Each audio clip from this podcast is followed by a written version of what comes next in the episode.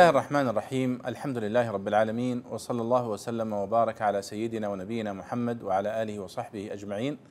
حياكم الله ايها الإخوة الكرام والأخوات الكريمات في هذا الدرس الجديد من دروس التعليق على تفسير الإمام عبد الله بن عمر آه، الشافعي البيضاوي أنوار التنزيل وأسرار التأويل.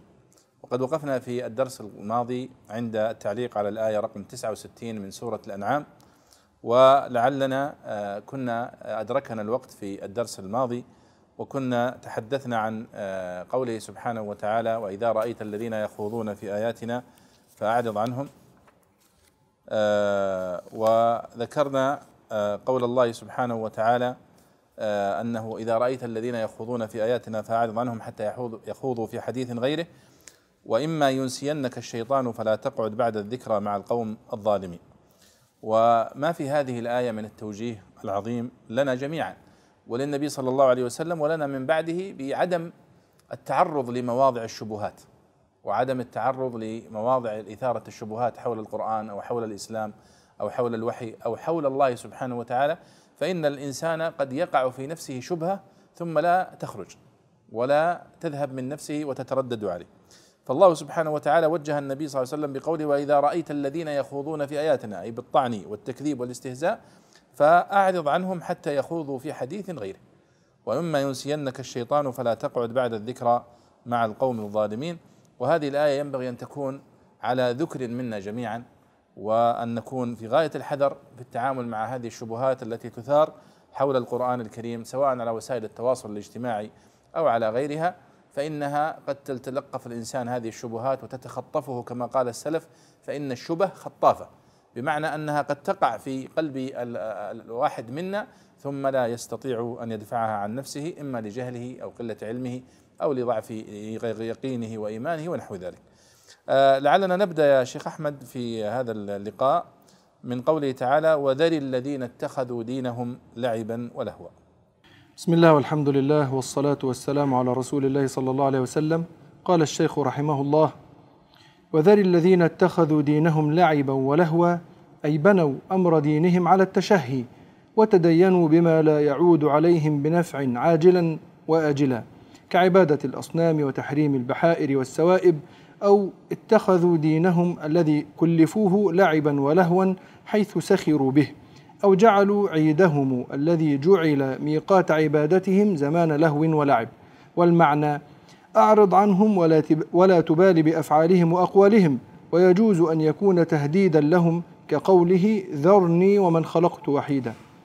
ومن جعله منسوخا بآية السيف حمله على الأمر بالكف عنهم وترك التعرض لهم.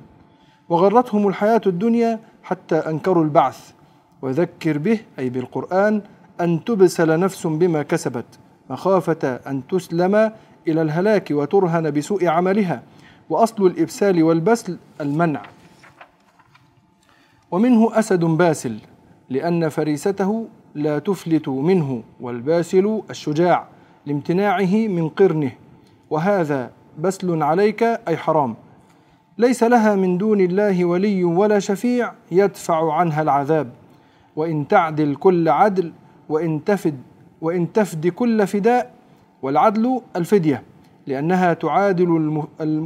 لأنها تعادل المفدي وها هنا الفداء وكل نصب على المصدر وكل وكل نصب على المصدر لا يؤخذ منها الفعل مسند إلى منها لا إلى ضميره بخلاف قوله ولا يؤخذ منها عدل فإنه المفدي فإنه المفدي به. أولئك الذين أبسلوا بما كسبوا أي سلموا إلى العذاب بسبب أعمالهم أعمالهم القبيحة وعقائدهم الزائغة. لهم شراب من حميم وعذاب أليم بما كانوا يكفرون تأكيد وتفصيل لذلك. والمعنى هم بين ماء مغلي يتجرجر في بطونهم ونار تشتعل بأبدانهم بسبب كفرهم. نعم. يعني تأتي هذه الآية أيضا وذل الذين اتخذوا دينهم لعبا ولهوا. في هذا السياق الذي مر وهو اجتناب آه، مجامع هؤلاء المستهزئين والمكذبين الذين اتخذوا دينهم لعبا ولهوا. يقول الله سبحانه وتعالى وذل الذين اتخذوا دينهم آه، لعبا ولهوا. والخطاب للنبي صلى الله عليه وسلم ولأمته من بعده. أي بنوا أمر دينهم على التشهي وتدينوا بما لا يعود عليهم بنفع عاجلا وآجلا. كعبادة الأصنام وتحريم البحائر والسوائب. السوائب يعني جمع آه، سائبة وجمع بحيرة. والبحيرة هي الناقة بنت السائبة كما يقولون التي ولدت عشرة أبطن إذا ولدت عشرة أبطن شقوا آه، أذنها وتركوها فلا تحلب ولا تركب ولا يحمل عليها.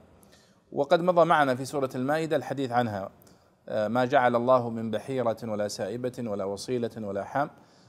في أول سورة المائدة. أو اتخذوا دينهم الذي كلفوه لعبا ولهوا حيث سخروا به أو جعلوا عيدهم الذي جعل ميقات عبادتهم زمان لهو ولعب. هذه كلها آه، مما يدل عليه قوله وذر الذين اتخذوا دينهم لهوا ولعبا ولهوا وغرتهم الحياة الدنيا. والمعنى أعرض عنهم ولا تبالي بأفعالهم وأقوالهم. ويجوز كما يقول البيضاوي أن تكون هذه الآية تهديد ووعيد لهم. ذرني وذر الذين اتخذوا دينهم لعبا ولهوا فسوف نحاسبهم. يكون معناها بهذا. مثل قوله تعالى ذرني ومن خلقت وحيدا وجعلت له مالا ممدودا فإنها من باب التهديد والوعيد. قال البيضاوي ومن جعله منسوخا بآية السيف حمله على الأمر بالكف عنهم وترك التعرض لهم. وآية السيف كما مر معنا مرارا هي الآية الخامسة من سورة التوبة وهي قوله سبحانه وتعالى فإذا انسلخ الأشهر الحرم فاقتلوا المشركين حيث ثقفتموهم وخذوهم واقتلوهم واقعدوا لهم كل مرصد إلى آخر الآية. فهذه الآية يزعم كثير من المفسرين أنها نسخت آيات كثيرة بعضهم يوصلها إلى 200 آية وهذه مبالغة غير صحيحة. فآية السيف آه، لها سياقها وهذه الآيات التي في مثل هذه الآية هي في سياقها أيضا. فالمسلم والنبي صلى الله عليه وسلم كان والمسلمون من بعده مأمورون بترك التعرض لهؤلاء الذين يستهزئون ويسخرون كما في الآية التي مرت معنا. وإذا رأيت الذين يخوضون في آياتنا فأعرض عنهم حتى يخوضوا في حديث غيره. وقال من من من جعله منسوخا بآية السيف حمله على الأمر بالكف عنهم وترك التعرض لهم. وغرتهم الحياة الدنيا حتى أنكروا البعث. وذكر به أي بالقرآن أن تبسل نفس بما كسبت. قلنا الضمير هنا عادوه إلى القرآن مع أنه لم يرد له ذكر لأنه هو المقصود في هذا السياق. أن تبسل نفس بما كسبت بما كسبت مخافة أن تسلم إلى الهلاك وترهن بسوء عملها وأصل الإبسال والبسل هو المنع. ومنه أسد باسل. في مادة بسل في لسان العرب تجد هذه المادة مادة بسل فيها معنى البسل وهو المنع والكف وأيضا الشجاعة. يقال أسد باسل لأن فريسته لا تفلت منه وهو لأنه شجاع أيضا. والباسل الشجاع لامتناعه من قرنه كما قال آه، عنترة في معلقته وإذا ظلمت فإن ظلمي باسل مر مذاقته كطعم العلقم. فهو نفس المعنى يعني أن الباسل هو الشجاع والممتنع بنفسه والذي لا لا يستطيع أحد أن آه، يقدر عليه ونحو ذلك. ليس لها من دون الله ولي ولا شفيع. يعني ليس لهذه النفس من يدفع عنها العذاب. وإن تعدل كل عدل لا يؤخذ منها. العدل هو الفداء والفدية لأنها تعادل المفدية آه، في القيمة.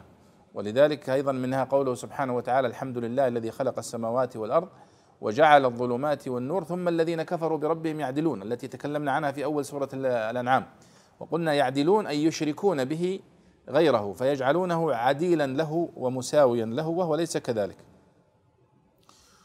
أولئك الذين أبسلوا بما كسبوا أي سلموا إلى العذاب بسبب أعمالهم القبيحة وعقائدهم الزائفة أو الزائغة.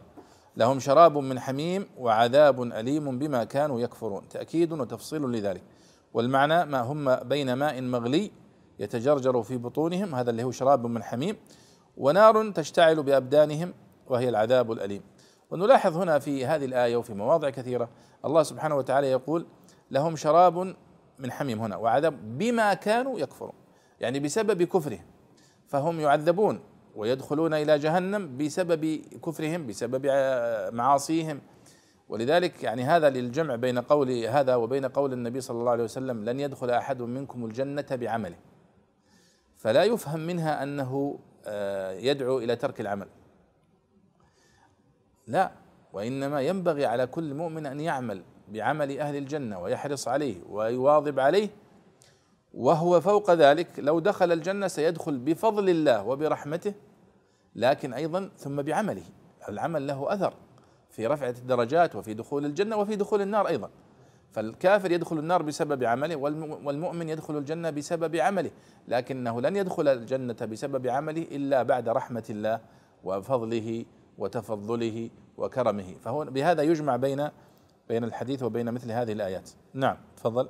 قال رحمه الله قل أندعو أنعبد من دون الله ما لا ينفعنا ولا يضرنا ما لا يقدر على نفعنا وضرنا ونرد على أعقابنا ونرجع إلى الشرك بعد إذ هدانا الله فأنقذنا منه ورزقنا الإسلام كالذي استهوته الشياطين كالذي ذهب به مردة الجن كالذي ذهب به مردة الجن في المهامه استفعال من هوى يهوي هوية إذا ذهب.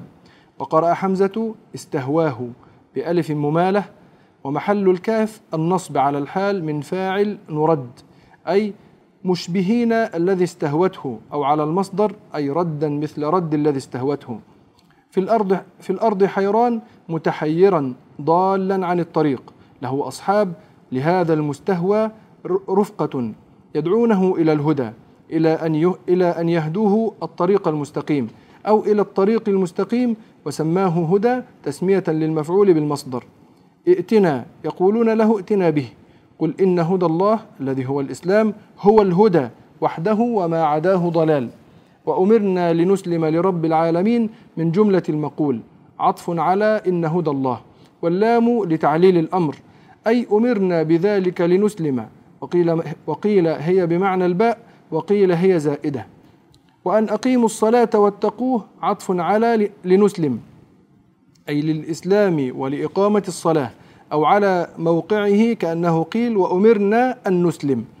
وأن أقيموا روي أن عبد الرحمن بن أبي بكر دعا أباه إلى عبادة الأوثان فنزلت. وعلى هذا كان أمر الرسول صلى الله عليه وسلم بهذا القول إجابة عن الصديق تعظيما لشأنه وإظهارا للاتحاد الذي كان بينهما. وهو الذي إليه تحشرون يوم القيامة. نعم. يقول الله سبحانه وتعالى قل في باب المحاججة لهم. قل أندعو من دون الله ما لا ينفعنا ولا يضرنا. وهذا إشارة إلى أن الإله الحق هو الذي ينفع ويضر. أما هذه الأصنام وهذه المعبودات التي تتخذ من دون الله فهي لا تنفع ولا تضر إذا هي لا تستحق أن تكون آلهة. وهذه كلها كما تلاحظون في الآيات استدلالات عقلية محاججات عقلية من آه من الله سبحانه وتعالى لهؤلاء المكذبين المشركين ولذلك قلت لكم مرارا أن سورة الأنعام مليئة بالحجج العقلية على منكري البعث ومنكري الألوهية ومنكري النبوة. وهي مفيدة جدا لطالب العلم. فالله يقول قل أندعو من دون الله ما لا ينفعنا ولا يضرنا؟ ندعو هنا بمعنى نعبد. ما لا يقدر على نفعنا وضرنا. ونرد على أعقابنا نرجع إلى الشرك. بعد إذ هدانا الله فأنقذنا منه ورزقنا الإسلام. كالذي استهوته الشياطين. هنا تشبيه. هنا يشبه الله سبحانه وتعالى المرتد عن دينه والكافر مثل الذي استهوته الشياطين في الأرض حيران.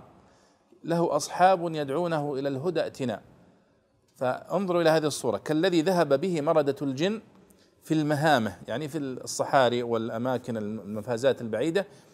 فاستهوته قال البيضاوي استفعال من هوى يهوي هويا إذا ذهب. فيقال استهواه إذا هوى به. وقرأ حمزة استهواه بألف ممالة. الكاف هنا في كالذي استهوته الشياطين إما أن تكون منصوبة على الحال أي مشبهين الذي استهوته الشياطين أو على المصدر أي ردا ونرد ردا مثل رد الذي استهوته الشياطين. وبهذين الإعرابين أعربها المعربون في كتب إعراب القرآن. كالذي استهوته الشياطين في الأرض حيران متحيرا ضالا عن الطريق. له أصحاب هذا المستهوي له رفقة. أو كما في بعض كتب اللغة رفقة. وهي كلها يعني لغات في رفقة رفقة رفقة. يدعونه إلى الهدى ائتنا يعني يدعونه إلى الهدى أن يهدوه الطريق المستقيم أو إلى الطريق المستقيم. وسماه هدى هنا تسمية للمفعول بالمصدر. ائتنا يقولون له ائتنا به. قل قال الله سبحانه وتعالى للنبي صلى الله عليه وسلم قل إن هدى الله هو الهدى هو الإسلام وهو الهدى الحقيقي. يعني قل إن هدى الله هو الهدى يعني هو الهدى الحقيقي وما سواه ضلال. وهو في القرآن الكريم كثير يسمي الله سبحانه وتعالى الطريق الحق طريق المستقيم. اهدنا الصراط المستقيم لأن طريق الحق واحدة. قل إن هدى الله هو الهدى. هو الطريق المستقيم الذي لا هدى غيره. أما طرق الضلال فهي كثيرة.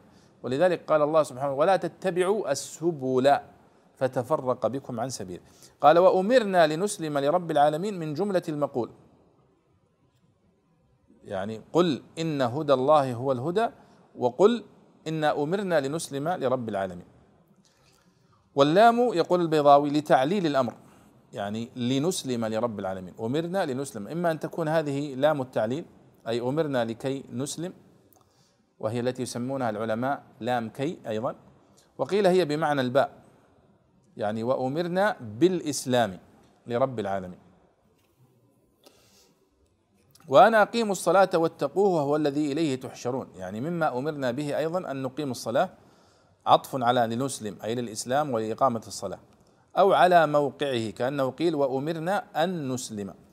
طبعا هذه الإعرابات التي ينقلها البيضاوي ويحرص عليها هي مهمة جدا لأن الإعراب هو جزء من المعنى فهو مرتبط بالتفسير. ولذلك حتى كتب المختصرات هذه يا شيخ أحمد والشباب هذه المختصرات موجود فيها الإعراب بكثرة في البيضاوي وفي الجلالين وفي غيره. لماذا؟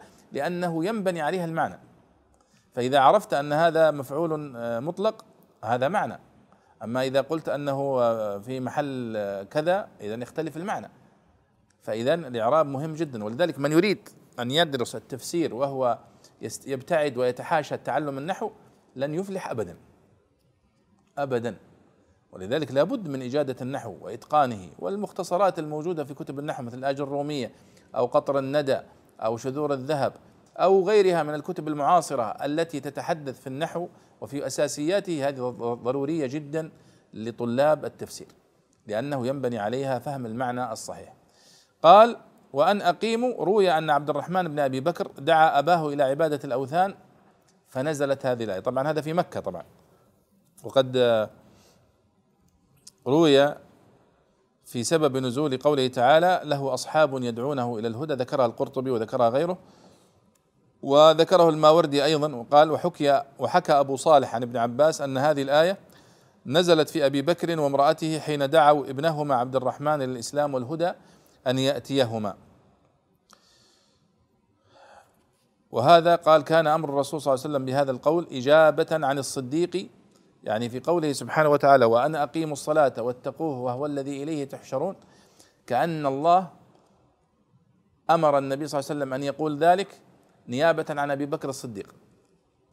فالبيضاوي هنا يقول إجابة عن الصديق تعظيما لشأنه واظهارا للاتحاد الذي كان بينهما. ولا شك أن هذا كان واردا في شأن أبي بكر رضي الله عنه وكان مقتضى الظاهر أن يؤمر أبو بكر وليس النبي صلى الله عليه وسلم أن يقول هذا القول لكن النبي صلى الله عليه وسلم كان هو وأبو بكر يعني آه، معا في أمور كثيرة. فجاء التوجيه للنبي صلى الله عليه وسلم أن يقول هذا نيابة عن أبي بكر رضي الله عنه. طيب.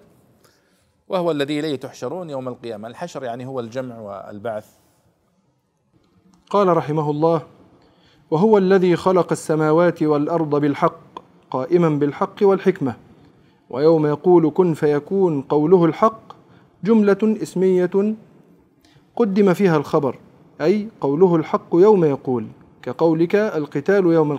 القتال يوم الجمعة والمعنى أنه خالق السماوات والأرضين وقوله الحق نافذ في الكائنات. وقيل يوم منصوب بالعطف على السماوات أو الهاء في واتقوه أو بمحذوف دل عليه بالحق. وقوله الحق مبتدأ وخبر أو فاعل يكون على معنى. على معنى وحين يقول لقوله الحق أي لقضائه كن فيكون والمراد به حين حين يكون الأشياء ويحدثها أو حين تقوم القيامة فيكون التكوين حشر الأموات وإحياءها. وله الملك يوم ينفخ في الصور كقوله لمن الملك اليوم لله الواحد القهار عالم الغيب والشهادة أي هو عالم الغيب وهو الحكيم الخبير كالفذلكة للآية. نعم. يعني الله سبحانه وتعالى هنا يقول وهو الذي خلق السماوات والأرض بالحق. يعني هذا أيضا استمرار في الاستدلال والمحاجة لهؤلاء المكذبين وهو الذي خلق السماوات والأرض بالحق يعني قائما بالحق والحكمة. وهذا من استدلال بالربوبية التي يقر بها كثير من هؤلاء المشركين أنهم يقرون بأن الله هو الذي خلق وهو الذي رزق. فهذا هو ما نسميه اليوم توحيد الربوبية. فهم يقرون بذلك فيقول آه، فهو يستدل على ذلك أو بذلك على توحيد الألوهية أنه هو الأحق سبحانه وتعالى بالعبادة والتوحيد. ويوم يقول كن فيكون قوله الحق. البيضاوي يقول جملة اسمية قدم فيها الخبر. أي قوله الحق يوم يقول. وضرب مثال بقول القتال يوم الجمعة. كان القتال مبتدا يوم الجمعة خبر. آه، قوله الحق يوم يقول. والمعنى أنه خالق السماوات والأراضين وقوله الحق نافذ في الكائنات. طيب وقيل هذا إعراب آخر أن يوم منصوب بالعطف على السماوات يعني وهو الذي خلق السماوات وخلق يوم يقول كونه آه، كن فيكون. أو الهاء في قوله واتقوه يكون منصوب أيضا أو معطوف عليها. طيب وقوله الحق هنا لها إعرابان إما أن تكون مبتدأ وخبر قوله الحق أو فاعل. ويوم يكون فيكون قوله الحق. يعني فيكون هنا هذا الفعل وقوله يكون فاعل. طيب. قال والمراد به حين يكون الأشياء ويحدثها أو حين تقوم القيامة فيكون التكوين هنا هو حشر الأموات وأحياءها. وله الملك يوم ينفخ في الصور كقوله لمن الملك اليوم؟ لله الواحد القهار. يعني يقصد أن الملك آه، الحقيقي الذي ينفرد الله به آه، يكون ويظهر بجلاء يوم القيامة. عالم الغيب والشهادة أي هو عالم الغيب والغيب هو ما غاب عن الإنسان. كل ما غاب عن الإنسان فهو غيب. ولذلك يعني آه، مساحة الغيب بالنسبة للإنسان مساحة واسعة جدا. مساحة واسعة جدا وعلم الإنسان قاصر ونسبي. أما الله سبحانه وتعالى فهو عالم الغيب والشهادة. وعلمه بالغيب سبحانه وتعالى الغيب الماضي والغيب المستقبل. ولذلك قلنا في مواضع كثيرة تعلق علم الله بالجزئيات كما ذكر البيضاوي قبل قليل أن الله يعلم كل شيء بدون استثناء يعلم ما كان في الماضي كله فلا يخفى عليه خافية. ويعلم ما في المستقبل كله فلا يغيب عنه شيء. ويعلم كما يقول العلماء ما لم يكن يعني ما لم يكن لا يكون لا في الماضي ولا في ما لم يكن أصلا. ويعلم ما لم يكن لو كان كيف يكون. وهذا لا شك أنه يعني دلالة عظيمة جدا على آه، ألوهيته واستحقاقه سبحانه وتعالى للعبادة والتوحيد. فهو عالم الغيب وهو الحكيم الخبير. قال البيضاوي هنا كالفذلكة للآية. يعني لاحظ هنا عندما قال وهو الذي خلق السماوات والأرض بالحق ويوم يقول كن فيكون قوله الحق وله الملك. يوم ينفخ في الصور عالم الغيب والشهادة وهو الحكيم الخبير. يعني كل هذه آه، الصفات العظيمة التي تدل على إحاطته وإحاطة علمه ثم جاء في الأخير قال وهو الحكيم الخبير. فالبيضاوي قال كالفذلكه والفذلكه هي عبارة عن قولنا فذلك فذلك. الفذلكه هذا يعني زي ما تقول منحوت من قول الناس فذلك كذا وكذا وكذا. آه، كأن تذكر إجمال عدد من الأمور ثم تقول فذلك كذا وكذا. وهو تستخدم كثيرا في الحسابات وفي الرياضيات يسمونها الفذلكة مثل الحوقلة والبسملة ونحوها. فالحوقلة هي قولنا لا حول ولا قوة إلا بالله والبسملة بسم الله الرحمن الرحيم والفذلكة قولنا فذلك كذا وكذا. نعم. قال رحمه الله وإذ قال إبراهيم لأبيه آزر هو عطف بيان. لأبيه وفي كتب التواريخ أن اسمه تارح. فقيل هما علمان له كإسرائيل ويعقوب وقيل العالم تارح وآزر وصف له وآزر وصف معناه الشيخ أو المعوج ولعل منع صرفه لأنه أعجمي حمل على موازنه أو أنه نعت مشتق من الأز من الأزر أو الوزر والأقرب أنه علم أعجمي على فاعل كعابر وشالخ وقيل اسم صنم يعبده فلقب به للزوم عبادته أو أطلق عليه بحذف المضاف. نعم. آه هذه الآية بداية لحديث عن قصة إبراهيم عليه الصلاة والسلام مع قومه. لعلنا نختصر الكلام عنها في هذه الآية أو في هذا الحل في هذا الدرس ونكمل في الدرس القادم. وإذ قال إبراهيم لأبيه آزر آه قال هو عطف بيان. لأبيه آزر يعني آزر هو عطف بيان على لأبيه فكأن كلمة آزر هي من باب البيان لمعنى لاسم أبيه. وفي كتب التواريخ يقول أن اسمه تارح وبعضهم يقول تارخ وبعضهم يقول تارح فلها ثلاثة يعني آه يعني ثلاث آه ضبوط أو ضبط. قال هما فقيل هما علمان له كإسرائيل ويعقوب يعني يسمى آزر ويسمى تارخ والد إبراهيم. وقيل العلم تارح وآزر وصف له معناه الشيخ أو المعوج. كما في آه السريانية. ولعل منع صرفه كما يقول البيضاوي لأنه أعجمي حمل على موازنه في العربية مثل عابر وشالخ ونحوهم. وقيل اسم صنم يعبده فلقب به. والصحيح هو أنه اسم أبيه العلم آزر. وأول شيء نص الآية يدل على ذلك. الأمر الثاني أنه آه، في صحيح البخاري أن النبي صلى الله عليه وسلم يقول وأن إبراهيم يلقى أباه آزر يوم القيامة على وجه آزر وعلى وجه آزر قترة وغبر. وأذكر للشيخ أحمد شاكر رحمه الله تحقيق بديع في آخر تحقيقه لكتاب المعرب من الكلام الأعجمي على حروف المعجم للجواليقي أثبت فيه يعني بأدلة كثيرة أن آزر هو اسم والد إبراهيم مباشرة. وأما ما يتناقل في كتب التواريخ فلعله اسم آخر أو اسم مرادف له وهو كثير في أسماء الأعلام. ولعلنا نكتفي بهذا في هذا الدرس ونكمل بإذن الله التعليق على هذه الآية والآيات التي بعدها لانها متصلة بها في الدرس القادم. وصلى الله وسلم وبارك على سيدنا ونبينا محمد وعلى آله وصحبه أجمعين.